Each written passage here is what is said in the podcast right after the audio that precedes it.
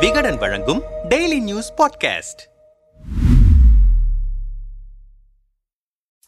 PTR audio விவகாரம் புயலா புசுவானமா தமிழக நிதியமைச்சர் பிடிஆர் பழனிவேல் தியாகராஜன் பேசியதாக கடந்த சில நாட்களாக சமூக வலைதளங்களில் ஆடியோ ஒன்று பரவி வருகிறது. அந்த ஆடியோவில் முதல்வர் மு ஸ்டாலினின் மகனான அமைச்சர் உதயநிதியும் மருமகனான சபரீசனும் கடந்த இரண்டு ஆண்டுகளில் முப்பதாயிரம் கோடி ரூபாய் சேர்த்து விட்டனர் என்று கூறுவது போல் இடம்பெற்றிருக்கிறது. பனிரெண்டு மணி நேர வேலை சட்ட திருத்தம் டிஎம்கே ஃபைல்ஸ் திருமண மண்டபங்களில் மதுபான விருந்திற்கு அனுமதி விவகாரம் ஜி ஸ்கொயர் தொடர்புடைய இடங்களில் வருமான வரி சோதனை நில ஒருங்கிணைப்பு சட்ட மசோதா உள்ளிட்டவற்றிற்கு கடும் எதிர்ப்பு கிளம்பி திமுகவினர் எதற்கு பதில் சொல்வது என்றே தெரியாமல் குழம்பி நிற்கின்றனர். இதில் முதல்வர் குடும்பத்தோடு நேரடியாக சம்பந்தப்பட்டிருப்பதால் பிடிஆர் ஆடியோ விவகாரம் பெரும் சர்ச்சையை கிளப்பியது. எதிர்க்கட்சிகளான அதிமுக பாஜக இந்த விவகாரத்தை கையில் எடுத்துக்கொண்டு திமுக அரசிற்கு நெருக்கடி கொடுக்க தொடங்கி இருக்கின்றன.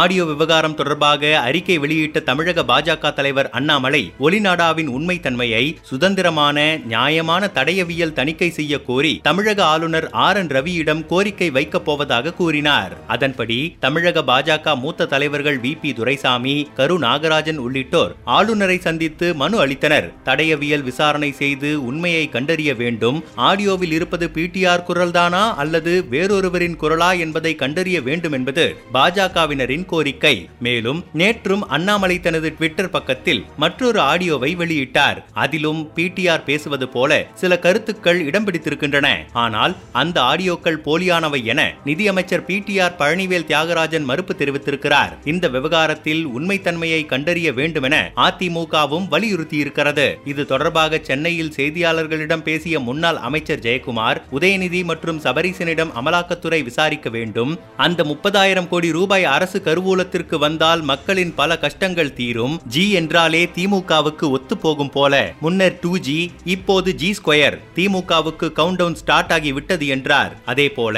எதிர்க்கட்சி தலைவர் எடப்பாடி பழனிசாமியும் மதுரை விமான நிலையத்தில் செய்தியாளர்களை சந்தித்த போது இந்த விவகாரம் குறித்து கருத்து தெரிவித்தார். அமைச்சர் பிடிஆர் பழனிவேல் தியாகராஜன் இதை மறுத்த பிறகுதான் சந்தேகமே வலுக்கிறது. இது நிச்சயமாக அவருடைய குரலேதான். முப்பதாயிரம் கோடி ரூபாய் பணத்தை என்ன செய்வது எங்கு வைப்பது என தடுமாறிக் கொண்டிருக்கின்றனர். எனவே இதை வெட்ட வெளிச்சத்திற்கு கொண்டு வர வேண்டும். இது தொடர்பாக மத்திய அரசு விசாரணை மேற்கொள்ள வேண்டும் என வலியுறுத்துவோம். எதற்கெல்லாமோ அறிக்கை விடும் முதல்வர் இந்த விவகாரம் குறித்து ஏன் அறிக்கை அளிக்கவில்லை? முப்பதாயிரம் கோடி ரூபாய் கொள்ளையடித்துள்ளனர் என்றால் நினைத்து பார்க்கவே அதிர்ச்சி அளிக்கிறது என்றார். ஆடியோ விவகாரம் தொடர்பாக திமுக இணையதள பிரிவு நிர்வாகிகள் சிலரிடம் விசாரித்தோம். வாய்ஸ் குளோனிங் செயலியை பயன்படுத்தி இந்த ஆடியோவை தயாரித்திருக்கிறார்கள். தமிழில் இப்படியொரு ஆடியோவை தயாரிக்க முடியாது. ஆங்கிலத்தில் மட்டும்தான் தயாரிக்க முடியும். பிடிஆர் ஆங்கிலத்தில் நன்றாக பேசுவார் என்பதால் அவர் குரலில் இப்படி ஒரு போலி ஆடியோவை தயாரித்து பரப்பியிருக்கிறார்கள். ஒருவேளை இந்த ஆடியோ உண்மை என்று சொல்வார்களேயானால் எங்கு பேசியது யாருடன் பேசியது என்ற தகவலையும் வெளியிட்டிருப்பார்களே. திமுகவில் குழப்பத்தை ஏற்படுத்த திட்டமிட்டு செய்யப்பட்ட சதி இதற்கான தொழில்நுட்ப சாத்தியங்கள் குறித்து முதல்வருக்கு விளக்கிவிட்டோம். அவர்கள் எதிர்பார்ப்பது போல திமுகவில் இதை வைத்து எந்த புயலும் ஏற்படாது. சட்ட ரீதியாகவும் இதை எதிர்கொள்ள தயாராகவே இருக்கிறோம் என்றனர். ஈஷா விவகாரம் முதல் பல்வேறு விவகாரங்களில் அதிரடியாக கருத்து சொல்லி விமர்சனங்களில் சிக்கிக் கொண்டிருந்தவர் அமைச்சர் P T R Palanivel Thiagarajan சமீப காலமாக சர்ச்சைகளுக்கு இடமளிக்காமல் ஒதுங்கியே இருந்தவர் இப்போது புதிதாக ஆடியோ சர்ச்சையில் சிக்கி இருக்கிறார் பிடிஆர் உட்பட